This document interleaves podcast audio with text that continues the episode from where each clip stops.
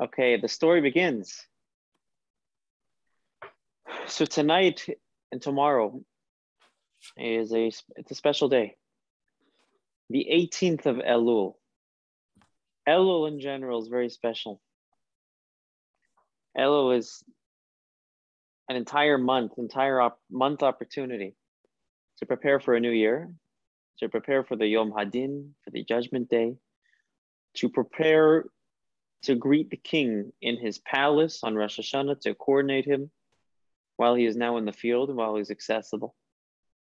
And as Elul progresses, the preparation, the anticipation becomes more intense. The 18th of Elul, there's a few special things, one of which is it's 12 days before Rosh Hashanah. Each day representing a day of, you'll see how this ties into the Tanya soon. Each day represents 1 month of the year. So for the first of those 12 days, we can reflect and correct anything we may have mistaken or messed up on Tishrei, the first of the month, the first month of the year. The second day of these 12-day period, etc., until we can correct and amend everything we've done in the past. Because Elul is a time for introspection, a time for reflection. But the 18, what else is special about 18? Every rabbi's favorite number, right? Chai, right? 18 is the numerical value of Chai, of life. The 18th of Elul is the birthday of the author of the Tanya, of Rabbi Shneur Zalman of Liadi. So it's a day that contains his energy, which is fascinating because his whole mission statement, his whole existence was about bringing life. He wrote the whole book of Tanya so we can live, because pre-Tanya, right, BT and AT, BT, Judaism was about survival. And Judaism was never about survival, but that became the cultural attitude that we need to just survive, get the mitzvahs done, do what we can, and whatever. And the whole point of the Tanya said, no, it's not about survival. We have to thrive. We have to live. And the author, his whole existence was about Tanya, what was about life, about living, about a true meaningful life. I'm not just alive because I didn't happen to get hit by a bus today, but my life has real meaning, has real purpose, has real soul to it. And that's the 18th of Elul, when we take our preparations for Rosh Hashanah, we take it up a notch and we start infusing life into Elul. We start infusing soul into it. The author's name, by the way, the author's name was Shneur. Right? You know what the word Shneur means? Does anybody know what the word Shneur means? So he's not the first person to have had this name. The name originated, well, there was a child born to a couple, and the couple had an argument. Should we name our child Meir, which is a variation of Or, light? Or should we name our child Maor, which is also another variation of the word Or, light? Which one should we name? And they had this big argument. Which variation of the word light should we name our child? And they were getting into a big fight, so they went to their rabbi. And the rabbi says, I have an idea. Call him Shnei Or. The word Shnei in Hebrew means two lights. So that's where the name Shneur came from. That wasn't the story with the author's parents, but it was the story of the original namesake. And his name is Shneur, two lights, because he illuminated the world in two very special ways. He illuminated the world by clarifying Jewish law. He was very into Jewish law and wrote a book on Jewish law that clarifies and codifies Jewish law with its reasonings, so we could have clarity in how to do the mitzvahs. And then he wrote the Tanya, which gives us clarity on why we do the mitzvahs. These are two luminaries, two lights. So today is a very special day. It's a day to kind of reflect on how we can infuse more life to our Rosh Hashanah and Elul preparations, greeting the king in the field. Now, as that relates to our chapter, we're on chapter 51 over here. We're on the second half of chapter 51, page 653. We started last week with a question. We say that God's presence rests in certain places, right? In the Beit HaMikdash, God is present. In the synagogue, God is present. In our homes, if we make our homes a sanctuary, a miniature Beit HaMikdash, God is present. We also say that God is everywhere. Well, is he present in holy places or is he everywhere? If he's present only in holy places, well then, is God truly one? Not really. And if he's always present, then why do anything good if he's here anyways? Right? God is everywhere, no matter what. There's no place where he is not. Why do any good? Why go out of our way to open ourselves up to him? He's here. So we gave an analogy. Last week's discussion was the analogy. This week's discussion is not the analogy, the analog. Is that the right word? The thing that we are using the analogy for. What's the word? There's got to be an English word. There's a Hebrew word for it, but I don't know what the English word is. Metaphor? Well, last week we gave the metaphor. This week is going to be... the subject? The subject. Okay, subject is a good word. The subject that we were giving the analogy or metaphor for. There's no word in it for in English. The referent? No English word for it. Is there an English word for it? It's probably a word, there is, but I'm not sure. I'm searching my memory banks for the word because it's there. In Hebrew, we say there's a mashal, a parable or analogy, and then there's the nimshal. That's the English word I'm looking for. Okay. It's the opposite of a parable. It's what the parable is coming to teach you. It's the moral. Yeah, I guess so. Not so much the moral. The moral is more like a lesson, but it's. Is it like a fable? It's kind of like the opposite. Okay, we'll have to. Okay, whoever figures it out, let me know. Well, wait, what's the Hebrew word again? Nimshal. Nimshal. Yeah. You can ask Professor Google. It's too complicated. There's you give an analogy to teach something. The analogy is not important. The analogy is there to understand something deeper. That's what the nimshal is. Okay, anyways. Last week we discussed the analogy, and here's a quick recap on the analogy. The human soul and God very much parallel each other. So if we want to understand God and how he's truly present, at the same time, we have to make him present. Let's first understand the human soul because we're created in his image. Where is the soul? Just like God, the soul is everywhere in your body, right? Even your hair, which has no sensational feeling to it, grows. Your toenails grow because there's a part of your soul that extends and gives vitality to the entire body. Where is your soul experienced?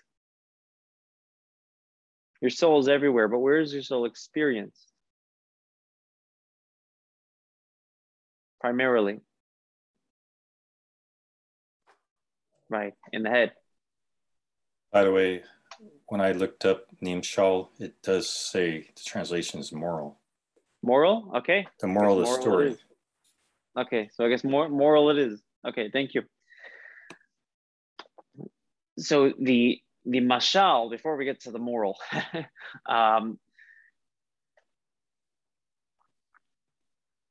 The soul is everywhere, but where is it experienced? It's experienced in the head. Right, we said that, and from the head, it's going to illuminate the rest of the body. Which means it's the rest of the body, what they're experiencing is more of like a radiance of the soul. In other words, the soul has no shape to it, right?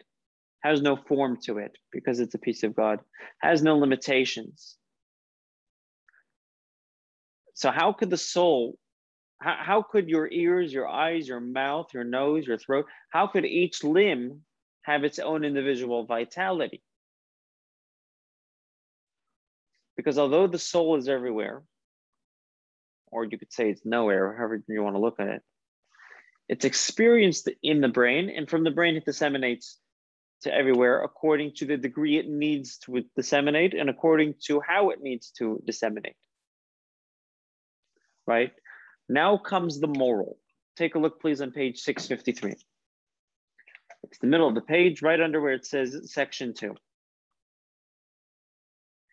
The bold paragraph. And figuratively speaking, the way in which the soul powers energize the animal limbs is identical to the way the blessed infinite one, God, fills the individual components of the worlds and energizes them. Right?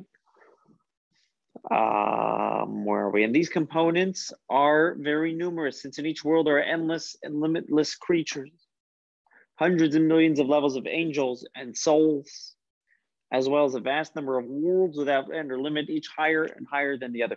We think that our dimension, you know, we get so lost in our dimension, but there's so much more. And God is giving vitality to everybody, to everything, even the spiritual dimensions where the angels and souls reside. And they're getting a different energy than we are. Within our world, everybody's getting their own personalized energy. But even though they're getting their own energy. But again, that describes not God, that describes our experience of God. In other words, God is everywhere, but where is he most experienced? That's going to vary, right? Let me put it simply. If I were to ask everybody in this room, do you believe in God? It's a yes or no question, right? Okay, let's assume we all believe in God. If I were to ask everybody, can you describe what your belief in God feels like? You're no longer going to get the same answer, right? So the first question, do you believe in God? We all believe in God. He either exists or he doesn't. But in terms of how we're going to describe our beliefs, the way you feel it, the way you conceptualize it, the way I conceptualize it, we're all going to have different answers, which teaches us that yes, God is everywhere, but how he is experienced is going to vary from location to location and from realm to realm, from dimension to dimension. Make sense? Take a look at the next bold paragraph. We'll see it in the words of the author. The last bold paragraph of the page. But unlike these numerous components, which all differ in the divine illumination they receive, the essential core of the blessed infinite light is found equally in the upper and lower worlds, as in the above example, the essential core of the soul, which has no specific location in the body. So if you were to take so God is found equally in heaven as much as he is in earth. He's no more in heaven than he is in earth. Right? He's everywhere. You're not going to get closer to God in heaven than you on earth. There's this thinking of maybe we're better off not being alive because we'll be closer to God or go to heaven. But it's not true. God is everywhere. God is not in heaven any more than he's in earth. God is more experienced in heaven. His presence is more felt in heaven than he is on earth. which means every moment we embrace being on earth, embrace our mission on earth, by the way, we're being selfless. Wanting to go to heaven is very selfish. It's about my experience of God. Wanting to be here on earth is about bringing God here. It's not, even though I don't yet experience it, it's not even it's not even about me. It's very selfless. Let's put it this way. We gave a similar analogy earlier, I believe in chapter 50 or maybe 49, I don't know. But what is closer to infinity, the number 1 or the number 1,000,000? If you had an infinite amount of money, you had a machine that printed money, right? A $1 bribe and a $1,000,000 bribe, if somebody were to be bribing you for something, don't make any difference to you. Makes no difference, right? Which one's closer to infinity? They're both equally distant or equally close, depending on how you want to look at it. So who is closer to God, heaven or earth? God is everywhere. In earth, heaven, you could say it's like the $1,000,000. You feel closer. But are you actually closer? Experientially, perhaps, but essentially in reality? No.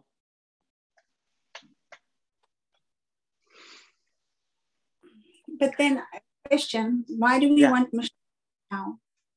Sorry, one more time? Why do we want Mashiach now? Because isn't that selfish? Okay, excellent question. Excellent question. The real reason is because God, that's what God wants. So it's not our want, it's what he wants, but then we want what he wants, but we're being selfish by wanting what he wants. No, that's the most selfless thing you can do. When you're, I mentioned this story once in the past, but I'm going to say it again because it really sticks with me, really resonated with me. A couple of years ago, about 7-8 years ago, I was working as a dormitory supervisor in a yeshiva. And the yeshiva I was in charge of a bunch of teenagers, 18, 19-year-olds, making sure they're there on time. And I was with a friend, with a colleague. We're the same age. At the time, we were 21. And we were supervising the dormitory. I had the morning shift, he had the night shift. The yeshiva was going away for Shabbat on a Shabbaton, Shabbat weekend getaway. They were going to New Jersey. And my friend was supposed to be on shift. I was going to have the weekend off. And he was going to be in charge. He was going to be one of the chaperones. My friend got sick. I knew he wasn't going because he was sick. And he told the rabbi in charge he's not going. And I assumed that the rabbi will probably ask me to take his place. I didn't want to. But he didn't ask me. So I'm kind of laying low, making sure he doesn't see me. A young, immature 21-year-old trying to I was in the yeshiva and I walk right past the rabbi. Don't say anything. Don't say anything. Walk right past him. I walk out the door. Phew. And then I hear behind me, "Oh, Josh, quick, come back for a second." Shucks. He saw me. I come back and says, "Look, Mendy is not feeling well. He's not able to come. Can you come instead?" He says to me, so I said to him, if you want, I'll come. And he said, this guy was a brilliant educator. He wasn't just a teacher or a rabbi. He was a brilliant educator. He says to me, "I don't want you to come. I want you to want to come. You're going to resent it. Don't do it. I want you to want to come." I said, "Okay. In that case, I want to come." I didn't want to come. I ended up coming. I had a great time. But that line stuck with me. So for all this past many years, it's not that I want you to come. I want you to want to come. God says, "Look, I want Mashiach. I want you guys to bring Mashiach, but I want you to want it."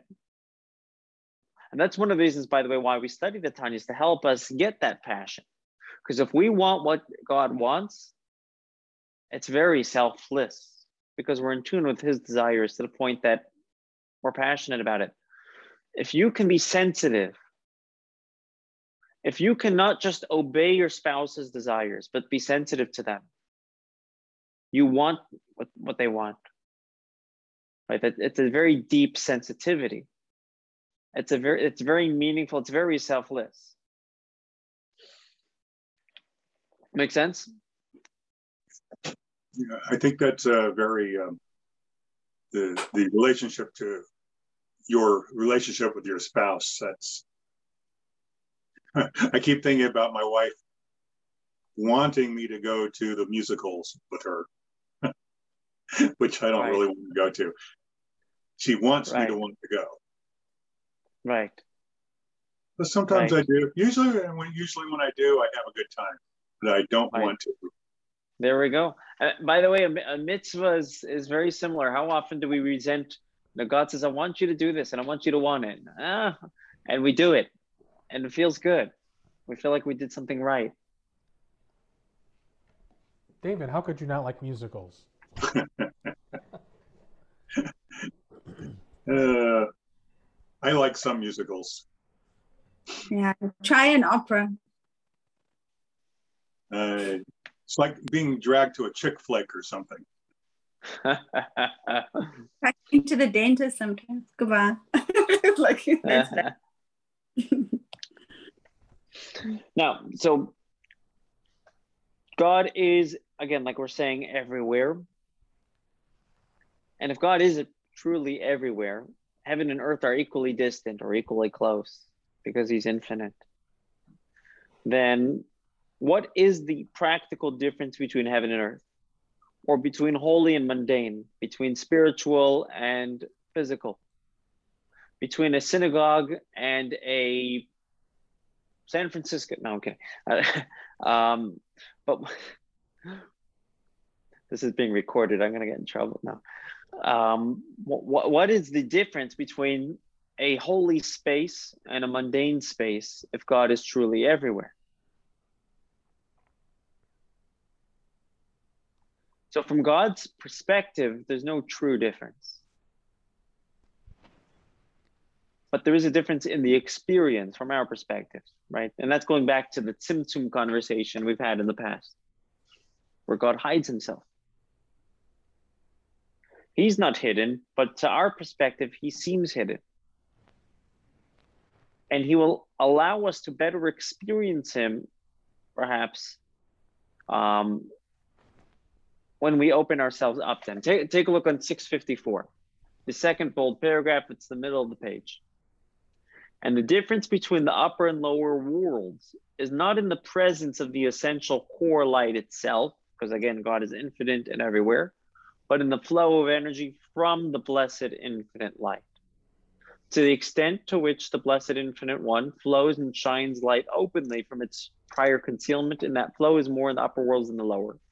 And heaven, there's more light that's revealed, and earth, in our realms, there's less light that's revealed. There's less experience. There's less inspiration. But he's equally present. So, you know, when I think about this, I kind of liken it to an awareness or a connection, meaning like, okay, God is everywhere. I mean, God is outside in my front yard right now, but I'm not there. I'm in here. So he's everywhere, but I don't feel his presence there because I'm not there. However, you know, we're all talking together. Hashem is at the center of our discussions. So he's present here and now. So I feel this connection, right? In other words, experientially. Experientially, right? He's everywhere. I know he's outside, but I'm not outside. So he doesn't feel present to me outside because I'm not outside. But he feels present here with us as we're talking about Hashem, right? Right, exactly. You know, think about a difficult question in trigonometry, and you have two rooms, one with a group of mathematical professors and one with a group of 6-year-olds, together with Rabbi Josh. Pretty much the same. They only teach us math in multiples of 18 of Chai. That way we can. No, okay. Base 19. So well, actually, if you think about it, Josh, that works out well in trigonometry, because 18 times 10 is 180 degrees. Like 18 is 180. That's perfect for, you know, trigonometry, right? So you're right there. You know, when it comes to trigonometry, other than the pronunciation, and even then, I'm not. So imagine you have two rooms, one with mathematical professors and one with mathematical ignoramuses. And somebody presents a difficult question in trigonometry to both rooms.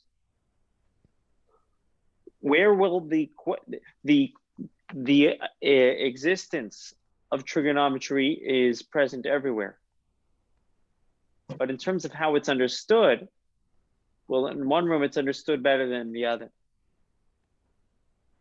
right? But it is everywhere. So God is everywhere. But where is he going to be experienced? That's going to vary from location to location, and to bottom line, our behavior. That's the bottom line. So can you make anywhere holy by experiencing God or doing a mitzvah, communicating with God? Or can only sanctified places be holy? Excellent question. Excellent question. Not in the box. Well, you can actually make anywhere holy. You can make anywhere holy. How you do that is going to depend on the situation. But here's how you make anything holy.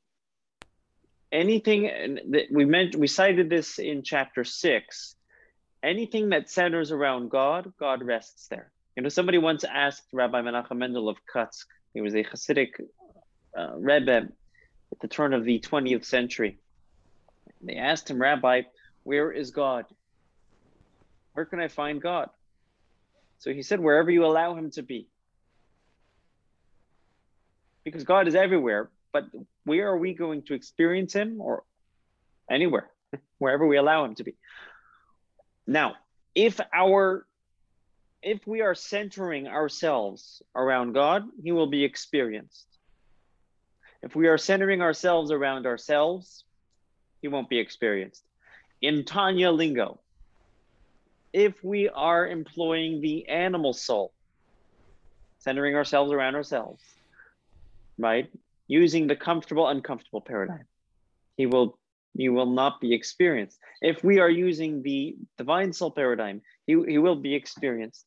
Now, how he's going to be experienced is going to vary. You could pray anywhere and experience God there. It doesn't have to be in a synagogue. Sharon, you mentioned the bathroom. You could actually, this is going to sound funny, but you could experience God in the bathroom. You know, they say a joke where this guy, I'm going to get in trouble for this one. This kid growing up thought that God was in the bathroom, because whenever he used to spend a lot of time in the bathroom, and his mother would say, oh, God, get out of there already. Okay, that's a corny joke.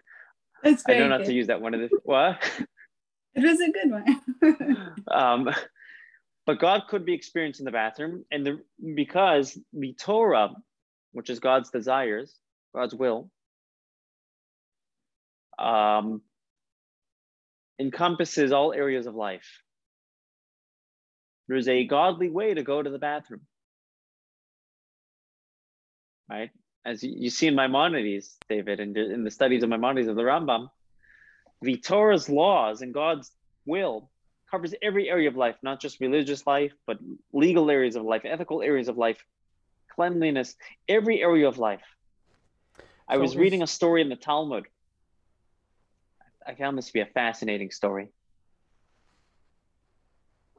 This rabbi, sorry, not a rabbi, but a young student in the ages of the Talmud. So going back 1,500 years ago, maybe.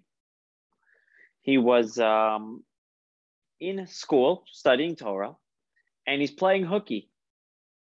His father, who was a prominent rabbi in his own right, says, hey, what are you playing hooky for? Go to school. He says, we're not really learning anything.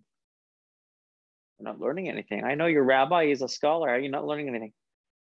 He says, well, what he's kind of just rambling. He's not really teaching Torah. What are you talking about? What's he teaching you? So he starts going into detail what they're learning in class and the laws of how to efficiently and in a healthy way go to the bathroom according to Torah law. And what to do if somebody's experiencing this issue and that issue. He says, he's just rambling. He's not teaching us the Torah. He says, no, you go there. This is your health, and your health is a prominent part of the Torah. You go back to class. This is important because it's Torah. It's a part of Torah. It encompasses a part of Torah. But there's a Torah way to do everything in life.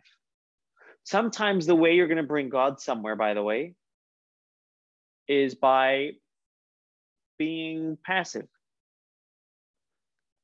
Eating on Shabbat, that's proactive. You're bringing God to your Shabbat table. But refraining from eating not kosher, by not doing something, you're bringing God there. Sometimes it's going to be through doing, sometimes it's going to be through not doing. There's a great story, another story. Two brothers, Reb Zusha and Reb Elimelech. Reb Zusha from Anapoli, Reb Elimelech from Luzhinsk. They were brothers. They were colleagues with the author of the Tanya, actually. In fact, Reb Zusha wrote in the beginning of the Tanya a foreword. He wrote a foreword in the beginning of the Tanya, you'll see it. So these two brothers were imprisoned in Tzarist Russia because practicing Judaism and trying to get others to practice it and being passionate about it, big sins, big crimes. They're in prison. And they're in this decrepit cell, and the cell has a chamber pot for when they need the bathroom. One of the brothers wakes up in the morning and begins to cry. His brother says, "Then why are you crying?" He says, "There's a chamber pot here." And, well, if there's a chamber pot here used for the bathroom, we can't pray. It's forbidden to pray in a bathroom, and for all intents and purposes, according to Jewish law, this cell now classifies as a bathroom. We're not allowed to pray. And I can't pray to God. I'm sad. So the brother says to him, "Who said you can't pray?" "God did." "Okay, so why are you sad? The same God who wants you to normally pray right now wants you to not pray. We should celebrate. As much as you would celebrate the fact that you get to pray, you should celebrate the fact that you're not praying." All of a sudden, the brothers start dancing. They break into a Hasidic dance. The prison warden comes and sees that they're excited and has no idea why they're dancing around a chamber pot. But he says, no being happy here. He confiscates the chamber pot, and now they're able to pray. But all that to say, can God be brought anywhere? The answer is yes. But sometimes it's going to be through doing something, and sometimes it's going to be through doing nothing. And the deciding factor is, does it center around him, around his will?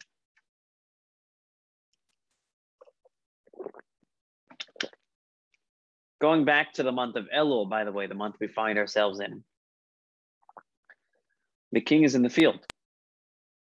Now is an excellent time, for God is more accessible than usual, or we can just go to him.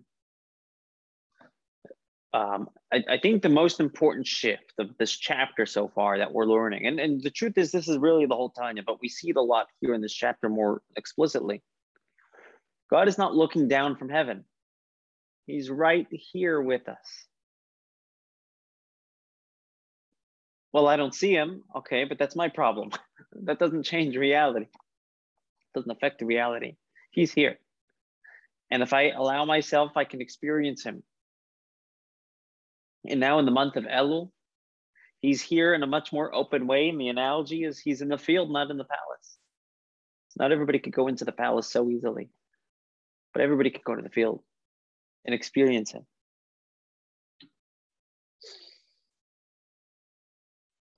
So is that to say then that there's a different level of Tsim Tsum during the month of Elul that makes it easier to connect with Hashem? Sort of. There's a higher level of revelation that kind of bypasses the Tsim Tsum. So look at it this way. Look at it this way. What's being revealed in classic biblical language and Kabbalistic language, God reveals his 12 attributes of mercy, 13 attributes of mercy. You know, the attributes of mercy that we sing on Yom Kippur, Hashem, Hashem, Kel Rahum Bechadu. So that's being revealed during the month of Elul. What that means practically is normally when we do something wrong, if you were to, let's say somebody transgressed, we'll keep it abstract. Somebody were to have transgressed the mitzvah. They've isolated themselves from God to a degree because God wanted something and they neglected God's will. But when God reveals his 13 attributes of mercy, what he's saying is, hey, you and my will had a falling out, but you could still connect with me, with who I am. There's a certain revelation that kind of bypasses the symptom.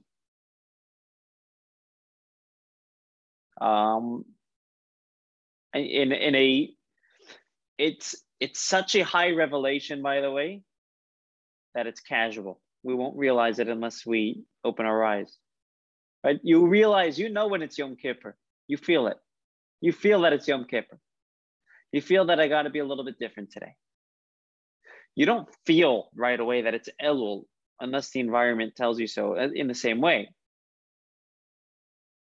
Because it's such a high revelation, we have to allow ourselves to experience it. Not gonna happen. It's so infinite that it's not going to phase the finite unless the finite wants to be phased. Make sense?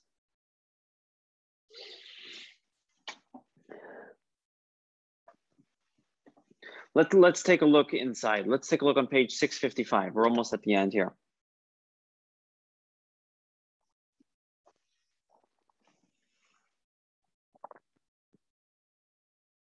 Okay, so what we said earlier is that the light, God is everywhere, but the light is going to be experienced to varying degrees. 655, and this flow of light from God energizes the worlds and creatures found there. The higher worlds receiving a little more disclosure than the ones below. All the creatures in these worlds are receiving a different amount of light according to their capabilities and disposition. So there's an individualized flow of blessed infinite light flowing and shining, fitting the to each recipient, fitting the recipient's capabilities and disposition. God doesn't, you know, God is emet, God is truth, and truth can't conform to anything. But how the truth is interpreted and experienced can conform, which could be dangerous, by the way, right? There is a danger of making Judaism and making God meaningful. There is a risk there. It has to be done carefully. But if done carefully and done correctly, God is very meaningful, very personal, right?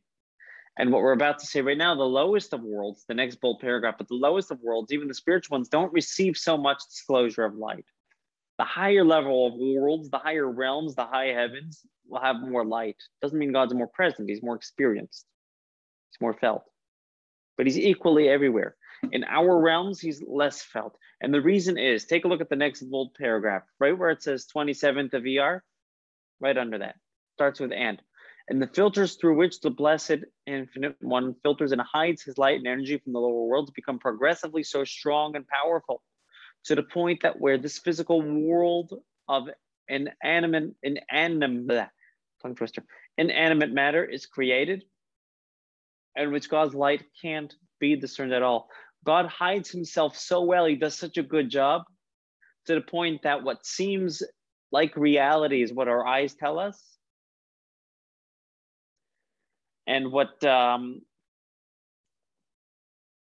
eyes tell us, the physical world is the reality because of the Tsim Tsum. One of the reasons why we hear the shofar in Rosh Hashanah coming up. The truth is that there's no mitzvah to blow the shofar. The mitzvah is to hear the shofar. Right? The blessing on the shofar, if you look in the Siddur, Asher kitshanu b'mitzvotav itzmanu, he has sanctified us, commanded us with his mitzvahs. We don't say to blow the shofar, we say to hear the shofar. The mitzvah is to hear it. So if you were to wear earplugs and blow the shofar, you didn't necessarily fulfill the mitzvah. Because the mitzvah is to hear. And there's a deep message there.